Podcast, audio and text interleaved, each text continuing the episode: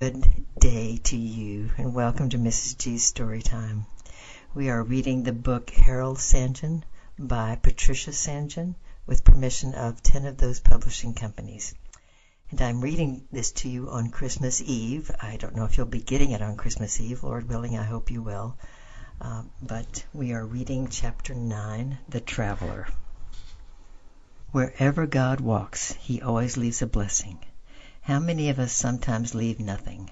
Some leave a curse or a blithe. But every time, speaking with reverence, God goes out walking, He leaves a blessing. As a traveling Bible teacher, Mr. St. spent about 40 years of his life, mostly in travel, and his ministry extended to North and South America, the West Indies, Europe, North and South Africa, Palestine, Australia, and New Zealand and wherever he went men, women, and children bore witness that, like his Master, he too had left a blessing. His influence on people was very great indeed, wrote one who often ministered with him. In my travels I have met many men who are now leaders among God's people, whose lives were touched by him at a crucial time. I have talked of him with such men as Walter Monroe of New York and Don Parker of the same city both spiritual leaders, and both of them affected by contact with him when he used to visit the USA regularly in the 1920s. I found H. C. Hewlett of Palmerston North, New Zealand, to be another whose life was touched and profoundly influenced by Mr. St. when he first visited New Zealand in 1934 and again in 1937. He told me that such ministry had never been heard in New Zealand and people flocked from every side to hear him. Whenever he spoke the building would be crowded to capacity, people traveling from many miles to attend meetings. What he did for the young men of those assemblies was to give them standards they had not known before, and which many of them sought to attain in their personal ministry. Wherever I have traveled, in England or USA, said another, I have heard Mr. St.'s ministry spoken of with deep appreciation.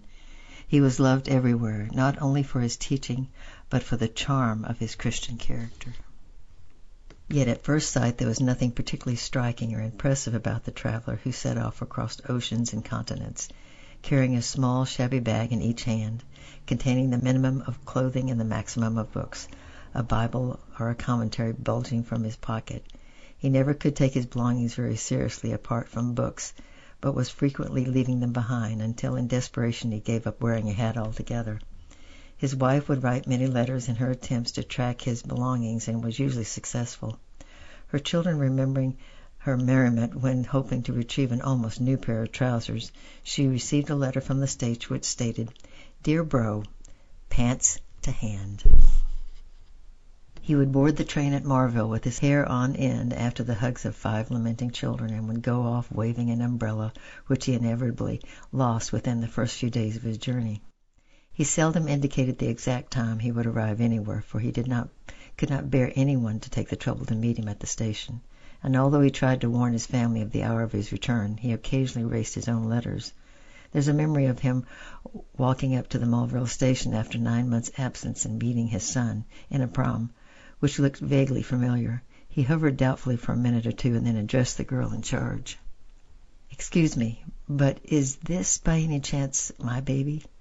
The girl, who was new and nervous, replied, "I'm sure I couldn't say, sir." Yet there were some who traveled with him who looked twice. It may have been the obvious happiness of the man, or the old fashioned courtesy with which he would stand aside and leap to his feet to offer his seat to a lady. Whatever it was, those who took time to observe him were strangely drawn to him, sometimes without knowing why. "Who was your friend walking down the street with you?" asked a young doctor in Belfast of one of his medical colleagues. "He he had the face of a saint." "May I presume to speak to you without introduction, on the basis that we're both British people in a foreign country?" asked an English lady staying in the same hotel in Rome. "Certainly, ma'am," he replied. "I want to ask you a personal question," she said. "Will you please tell me the secret of your serenity? For two days I have been watching you, and I can see that you live in a different world from mine." This led to a conversation that ended in the lady accepting his Lord as her Saviour. And to those who loved the Lord he was easily recognizable as a fellow lover. He often told how he was traveling in the underground when Mr. Herbert Werner of the Japan Evangelistic Band, a man with whom with that same luminous quality of radiance, boarded a carriage in a little further down the train.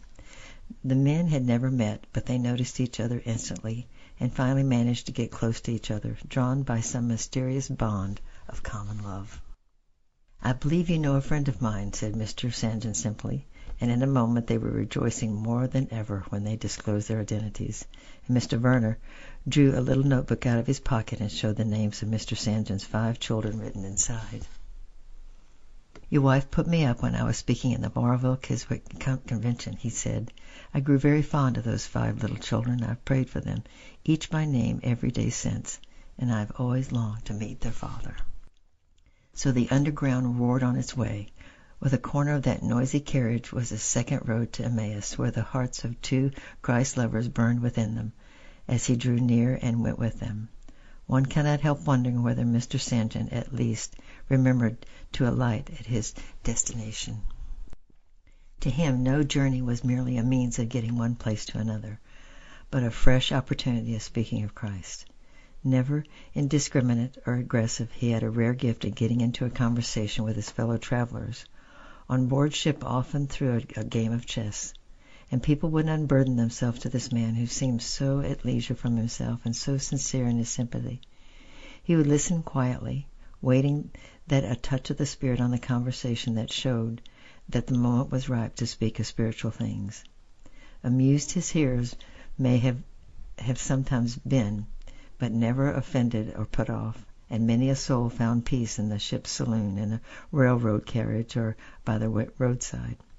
Any place to him was a sanctuary, and to a lady who once objected that if they knelt to pray in a hotel lounge people might come in, he replied that it did not matter, because as soon as anybody realized that they were praying they would go out, which they certainly did. His own accounts of some of the conversations are interesting. I was standing by the side of the road not long ago with two heavy bags. There were no buses, and I was about a mile and a half from the conference which I wished to attend. So I asked the Lord about the matter and told him my position, and just as I was telling him a man drew up and said, "Excuse me, can you tell me where such and such place is?" I said. It's three miles up the road. He looked at me and said, "Can I give you a lift?" "Thank you," I said, and after I'd been in the car a few minutes I said, "Do you know what I thought of as I got into this car? It's a word in the old book that says, 'Bear ye one another's burdens, and so fulfill the law of Christ.' Do you know anything about that?" He stopped the car, swung around on me, and almost fiercely, "Why did you say that word out of the Bible to me? The last time I was in church, sixteen years ago, the minister preached on that text, and I've never darkened the door of that church since." "Well," I said, "what's wrong with that Scripture?" "Oh," he said, he read the beginning of some chapter, 'Bear ye one another's burdens,' and then he read almost the very next verse, 'Every man shall bear his own burden,' and I asked the clergyman what he meant by those verses, and he said he didn't know. "Very well," I said, "we'll look it up for a moment." For there were two words for burden. The first in the verse, "Bear ye one another's burdens," means a load under which a man is staggering. It is a simple exhortation to kindness, to do as Christ did. In the next verse, the word burden is a nautical word, the word sailors use. It's used of the cargo of a ship. Now a ship's captain never wants anyone else to carry his cargo, for he would lose all his profit, and that means that everyone must carry his own burden of responsibility. "Is that really right?" he said. "Yes," I answered, "and doesn't that look as though the book is not as stupid as you thought? Now just drive up to that place where I'm going and we'll sit down in a quiet corner and we'll go over these sixteen wasted years, and I'll tell you what the Lord Jesus has done for me and what he can do for you."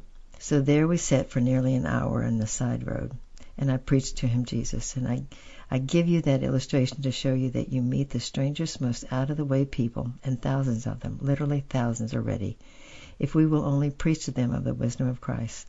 It is extraordinary to see how grateful people are that sometimes takes an interest in a stranger's soul. Let the redeemed of the Lord say so, for the sake of the people around who are dying without Christ. We know we're out of the desert, and we, they don't. We have the key to the dungeon, they haven't. So for our own sakes, for their sakes, and for His sakes, let us say so. It has been borne upon me, he said on another occasion, in hundreds of recent contacts with men and women in this world, that there's a tremendous eager inquiry in the hearts of countless men and women.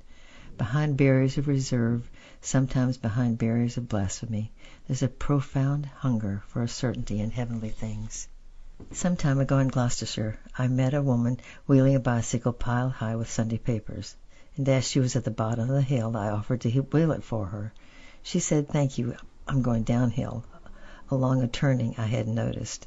I handed her a gospel booklet and she lingered for a moment or two, looking steadily at me and with a voice and manner quite different from what I expected. She said to me, "I wonder if you could spare a corner in your prayers for the seller of Sunday papers." I said, "Of course I could, and I will, but tell me about yourself. Why are you doing this?" She said, "I suppose you're going to the little hall in the village to preach to day." "Yes," I said. "Well," she said, "I used to go there, and I played the harmonica, and it was and very happy. But I was poor, and someone told me that there was a big profit to be made Sunday newspapers, so I took on the work, and I've made a great deal of money and never known a day of happiness since I started."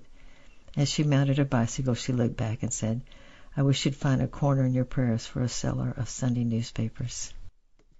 He could not bear any slight or carelessness in connection with a name he loved. When he was travelling in a bus in Scotland a fellow passenger broke into a blasphemous talk. Mr. St. went up to him at once, and with real sorrow, yet without anger, told him he had spoken evil of his best friend. The man was completely broken down by this approach, and made a sincere apology before leaving the bus.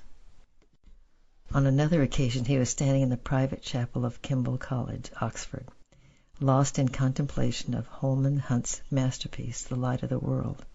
A chattering piece of tourist approached, and the guide announced in a strident voice. The original of this picture was sold for five thousand pounds. Without a moment's hesitation Mr. St. stepped forward. "Ladies and gentlemen," he said, "may I add that the true original of this picture was sold for thirty pieces of silver." A hush fell on the crowd, and they left the chapel in silence. Another friend remembers him standing in a bus line followed by a family. When the bus arrived there was room for everyone except the father. The conductor tried to prevent the man from boarding the bus, stating that standing was forbidden. The man maintained that his wife and children were aboard and therefore he would not dismount. The conductor called the driver and a heated argument ensued. Both declared that the bus would not start until the man had gotten off. In silent, anger silence that followed, Mr. St. rose to his feet and addressed the official and passengers. "Ladies and gentlemen," he said in his courteous manner. It looks as though we shall all be late home. The conductor's perfectly right, for he he's supposing in his own by laws that the passenger also right, for his supporting an older law of humanity which forbids separating a man from his family.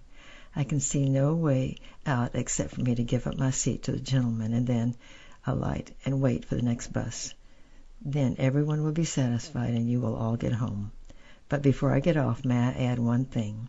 This is exactly what my blessed Lord, the Lord Jesus, has done for me. He has given me His place in light and salvation, and on the cross He took my place as a sinner in dark, in death and darkness. As he swung off the bus, Mr. St. heard the conductor saying, "Ain't he a rum bloke?" P.S. I'm not sure exactly what that means, but perhaps another reason why he felt so at home with all ages and creeds and classes in so many parts of the world was his willingness to give and take, never despising anyone. There are two men who taught me more things of God as a young man than any others, he once said. One was a miner who probably earned a very low wage, and the other was a peer of the realm.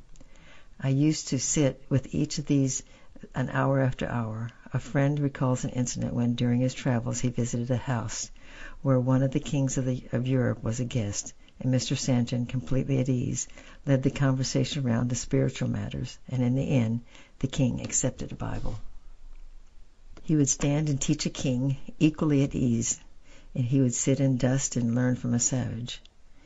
He himself gave the following account of a meeting in the wilds of Somaliland. I was sitting once in Somaliland in a post office. You must not imagine a magnificent building like that in Wellington. It was a small tin shack with a floor inches deep in dust and a little wooden box with a lot of dusty letters in it. Well, I managed to get the use of one of those post offices for a Bible reading, and we had seven or eight fine Somalians there. I won't say anything about their clothing, but one man was wearing a leper skin. He'd been named two and a half pence. He didn't know what it meant, so it didn't really matter, and during the meeting I looked across at him and said without a smile, "Dear brother two and a half pence, have you any thought as to why the Scripture tells us that the soldier plunged his lance into the Saviour's side, and there came out blood and water.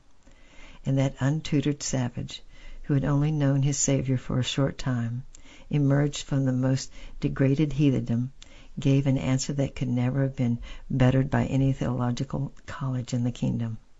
He said, My white brother, I suppose it was that all the world might see that by the death of the Savior a highway has been opened right up to the heart of God. We're going to stop reading right there and have that's going to be part one of chapter nine, and we'll be reading part two uh, in the next couple of days. We probably won't be uh, have a reading on Christmas Day. I hope that everybody enjoys their Christmas Day and um, that you are with your family and but most of all that we remember the Lord Jesus Christ coming to this earth as a man and uh, for a beautiful reason of going to the cross and, and taking our sins upon himself and and paying the debt that we could not pay and what a precious gift that is to us and may we as Mr. St. John use every opportunity to share the gospel with those that we come in t- contact today and tomorrow and each day of our lives. It is the gift that we can give that God has given to us. The Lord bless and keep you. The Lord make his face to shine upon you and give you his grace. And the Lord um, let his countenance shine upon you and give you his peace. Shalom, my brothers. God's peace to you. I love you. I'm praying for you, and we'll see you next time. Bye bye.